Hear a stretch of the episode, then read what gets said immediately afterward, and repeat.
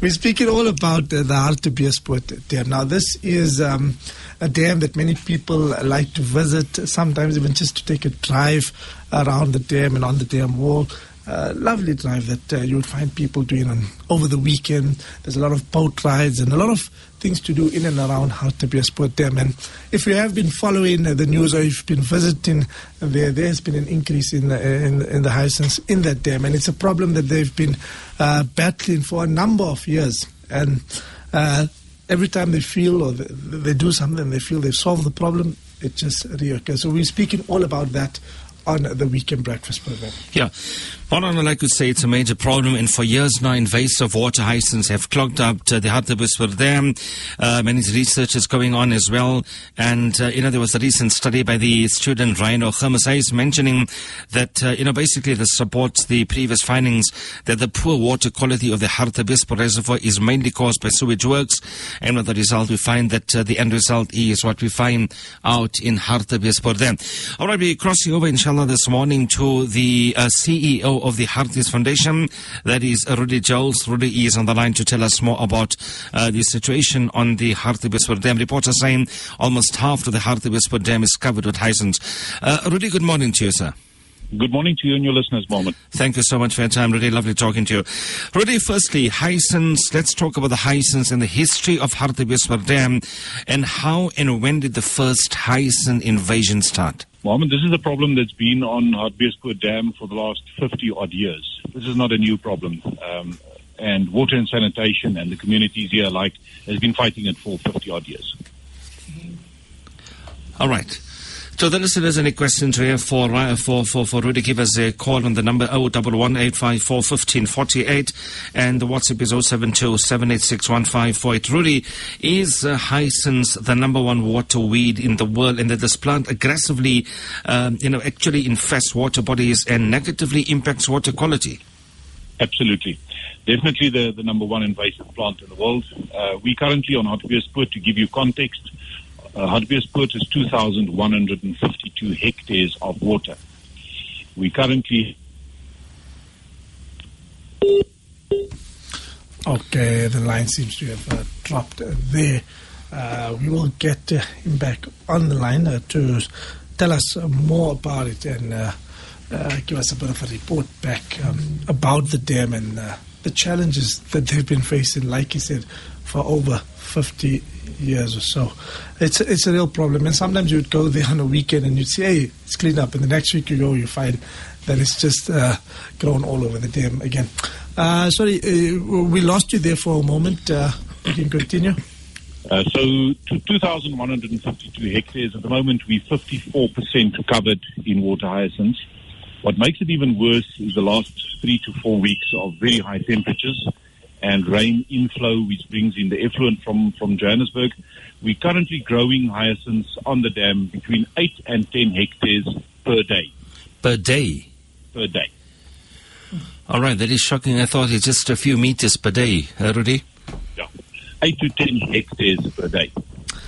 So, you know, the, the problem exacerbates uh, incredibly, and we need to put a plan in place. And I must say that over the last years, there's been many plans. There's been many short-lived plans with great success. You know, in 2018, uh, the dam was almost 60% covered, and within 18 months, uh, it was only 5% covered. Mm. So there has been very good interventions and plans, but to date there wasn't a real sustainable model with the endorsement of the water and sanitation to date. Mm.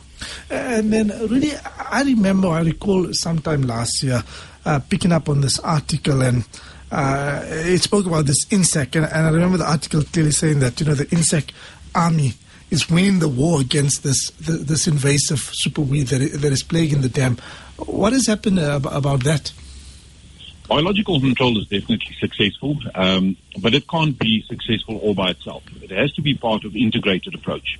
If we talk integrated approach, we're talking biological control and we're talking mechanical and physical manual removal of the hyacinth. The problem with biological control uh, that Rhodes University has been facing over the last 12, 18 months was also a funding crisis because government funds them.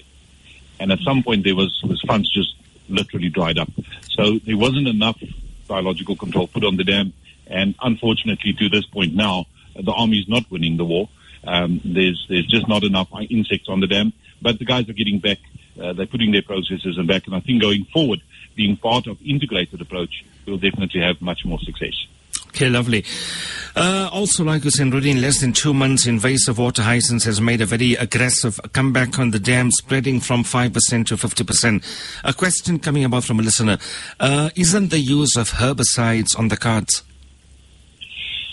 Hartbeespoort Dam is one of the dams in the country that the Department of Environmental Affairs, Forestries and Fisheries totally, totally does not allow the spray of herbicides. Uh, the, the sulfur levels in the dam and, and all the housing estates right next to the dam makes it very difficult.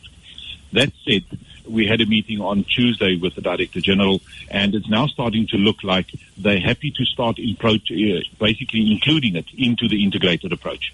It has to be non-lethal, it has to be approved, and I think going forward we might see some solution with that as integrated approach and using of, of approved herbicides. Mm.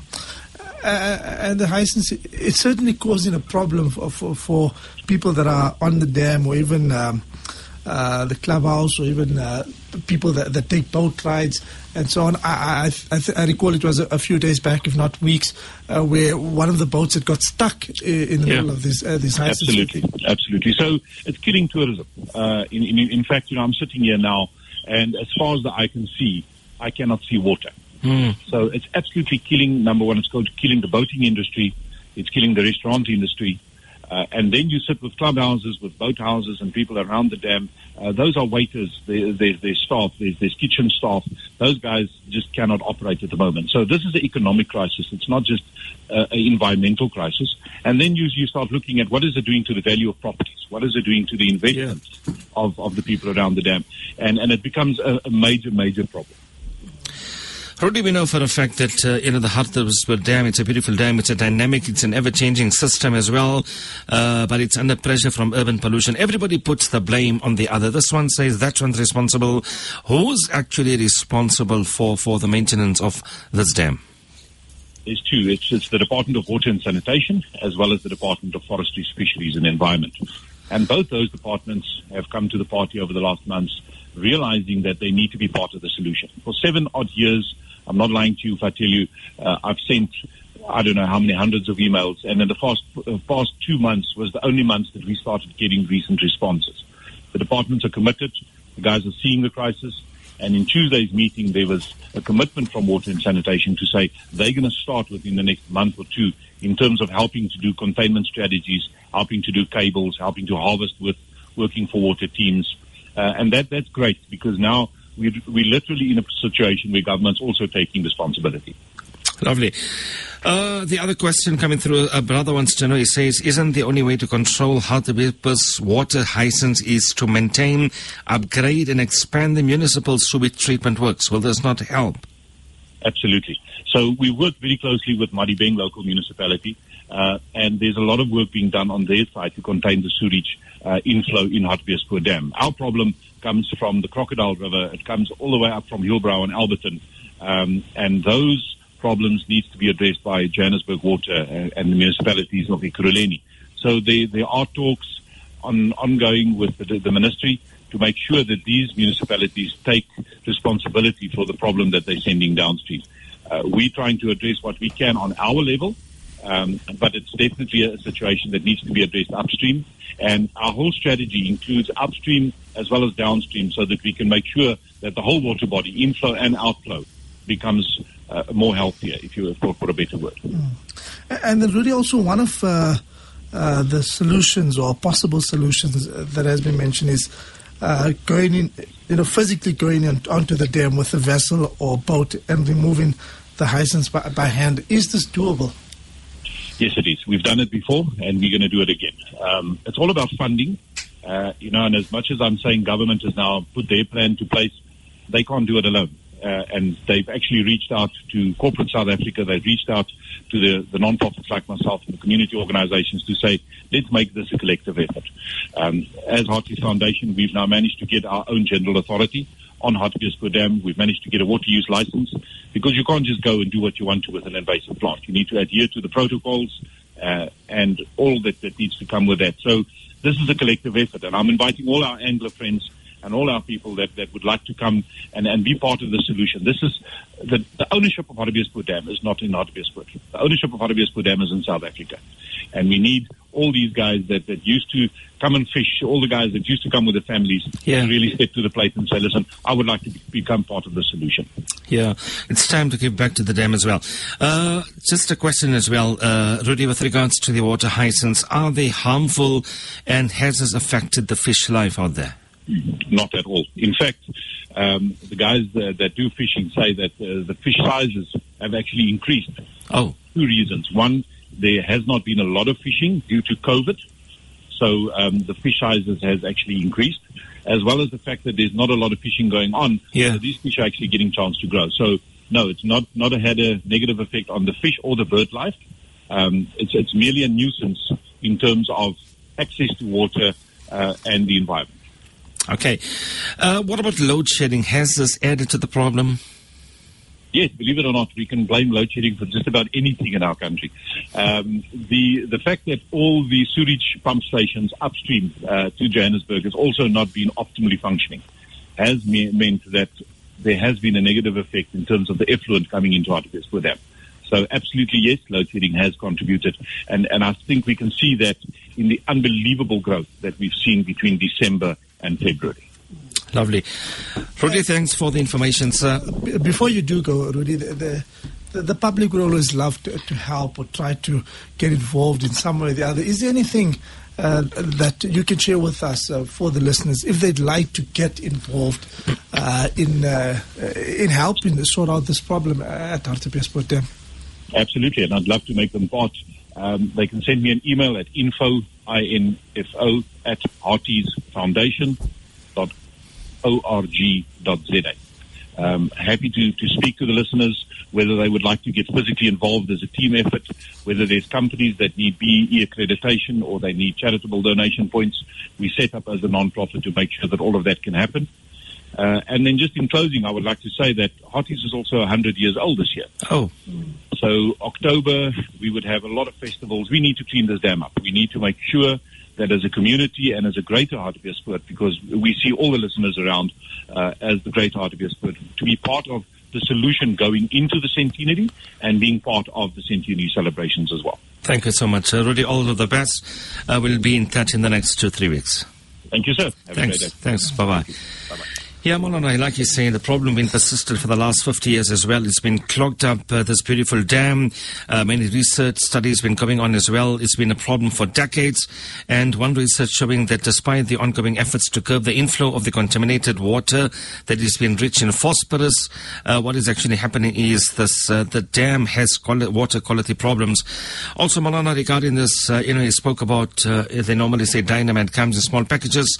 Um, they used some of uh, battalions of the tiny bugs. I think you mentioned it's called biocontrol agents. Um, it has helped to a certain extent, but not too much as well.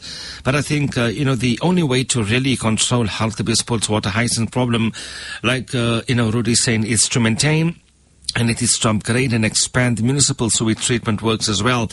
But uh, it is a major problem, I like you ask a question. One way is to basically uh, get onto the water, get 50, 60 boats in the water, manual labor, get the winches involved as well, and, uh, you know, try and do something there because the community is saying, the country is saying that, you know what, enough is enough. Nothing's been done. We as a community, we want to make a difference. We have to do something. Yeah, we have to play our part as well. Uh, let's do what we can, and uh, like you mentioned, he's given his details uh, there. Uh, you can contact them, uh, info at uh, this uh, foundation, and they'll be able to give you a bit more detail. If you'd like to get physically involved as a team, or any businesses or organizations that would like to get involved uh, in cleaning up and helping them tackle that hyacinth, uh, hyacinth problem. Uh, that brings us to the end of this segment. Uh, that's the outdoor and wildlife segment of the program. It's 28 minutes past the hour of seven. A lovely, lovely Saturday morning here in Lenasia. And um, uh, we'll be taking an ad break. Uh, after that, uh,